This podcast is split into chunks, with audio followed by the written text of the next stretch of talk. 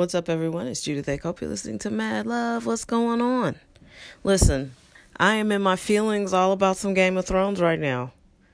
And I'm trying to separate my my writing and my choices that I make as a writer and as a creative person uh, from what I watched last night. So yeah, it's spoilers all in this. So if you watch the show and you don't want to know what's happening, then you don't want to listen to this podcast. But lots of us are watching. And I'm just going to put it all out there. Season 8 well, I really did enjoy the dark battle. I went back and rewatched it with the brightness turned up, and you know, uh, it was very, very well done. And even last night's episode was very well filmed uh, very uh, beautifully filmed. But the stuff they were filming was ridiculous to me. It reminds me of not the whole season, but this last episode and the way they're going to end the show. It it makes me think of Godfather 3, which is still universally made fun of uh 25 years later because the first two were so epic and so good to just sort of go for a cash grab is what it felt like. The third one was like, what am I watching? You know, Andy Garcia's in it and he's not even Italian. So it was like, what is this? And uh, the Sopranos made fun of it the whole time. I even heard uh, a Godfather 3 joke the other day. I'm not even sure what I was watching, but yeah, some parts of last night reminded me of like jumping the shark. And I'll tell you why. I've spent the last eight years, you know, seven seasons watching the show and watching a hero's journey. And it just proves to me that men don't get women at all. I thought what they were going to do is get Danny pregnant and she'd have to choose between uh, being, you know, second in charge and being a mom and her relationship with Jon, which is a stretch, by the way. It's a stretch. Jon, her relationship with Jon, these last two seasons have been rushed and short. They don't fit the same tempo of the earlier seasons. It basically feels like HBO said, look, you know, you need to, what would normally take you four seasons to wrap up, you need to do it in a season and a half. And basically, that's what it feels like. And so that's fine. Just don't don't throw the story out of the window because you need to wrap it up because HBO's done with you. Um, it's like we've been watching this hero's journey all along, and I thought, oh, she's gonna have to choose between being, and this is something women have to do. We choose all the time. She's gonna have to choose between between being a wife and mother, eh, or being the queen. And we know that would be a tough decision for Danny. We've watched her all these seasons build this thing, you know, to to take over Westeros and sit on the Iron Throne. She wanted it, and she was a good person. So now all of a sudden they're like, mm, Jon doesn't want her. Uh, she's not. I don't have any friends. Let me just blow everything up and burn everybody to death. Like that is such a disrespectful move to a hero journey that basically took her from being, you know, sold as property. All the things that she's been through and all these triumphant moments that she's had uh, I think they end or come close to ending every season with a triumphant moment from Daenerys. And it's like you feel good, like she's gonna change the world. She was the breaker of chains and all this stuff. And then they were just like, nah, let's just make her mad because she doesn't have any friends and the man she loves rejected her. It's such a cliche. It's like you are telling us that we just wasted all this time rooting for a character who basically just wanted a boy to love her. And because he doesn't love her back, she's got to blow everybody up because her family's crazy. Like, it's so messed up and insulting for a show that hasn't really been great to women to have them the ones that are surviving to emerge from what they've emerged from and then to do that to the main one is like this is just lame and it's not because I'm a Danny fan, and I am a Danny fan, but I get what Emilia Clarke was saying. I read an interview where she read the script and was like, I just want to make sure this was authentic to my character, blah. And that's when I should have known they were going to pull some bullshit. Because this is total bullshit. It's like, what have you been making us watch?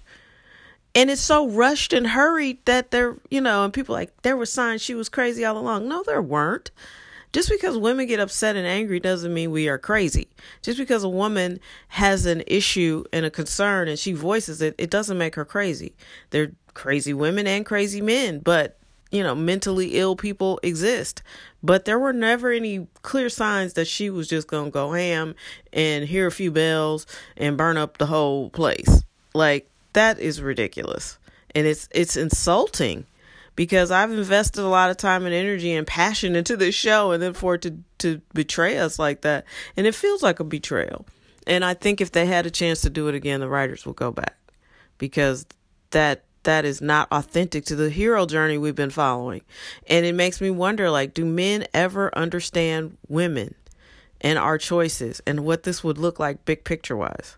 Then Jaime of course it was like he came all that way just to revert back to that. And it's like what what was the point? and maybe these guys just didn't feel comfortable enough without the source material without the books. It sort of feels like they got in over their skis and they were like hmm let's go revert back to conventional storytelling even though there's nothing conventional about game of thrones. Um, it's just super disappointing to me for me as a fan and as a writer. But it was beautifully filmed if you want to learn cinematography or if you want to understand um, how to block a scene and have the set crumbling around you and all that stuff that was amazing. All of that is is fantastic. Uh, but yeah it was just it left a lot to be desired story wise because we were invested in these characters. And yeah it was a stretch for me. I never really bought jon and danny being in love but if I was going to buy them being in love, I can't understand what they're doing now. Like he's just been rebuffing her, and is it because she's his aunt? And let's be clear, most of the time that that hasn't bothered anybody on the show. You know what I mean? Like it's a taboo, but if you really love someone and he claims to love her, why is he rejecting her so soundly? And is that rejection enough to throw out everything that she's been through. I don't know, and I, and losing Missandei and all, I, and Jorah, I get part of it, but then ultimately, what she did last night makes it feel like men are like, yeah, women go crazy when shit don't go their way. like, I don't know. It's I really, it's insulting to me as a creative person and as a as a woman you know, this is a show that really, like I said, hasn't done a lot of solids by women. And then also, like, Cersei's death was so not gratifying. Like, I loved watching everybody who deserved to die die. You know, her horrible son when he died, who wasn't happy? I was super happy when Joffrey died. And you watch him like choking it and uh Ramsay, like these awful people had really uh, dramatic deaths, and for Cersei's wasn't. It was just a disappointment. And HBO, if you rush them for the money, after you invested all this money into the show to rush it off the air like this, I mean, I'm disappointed. What the hell? And you, I just.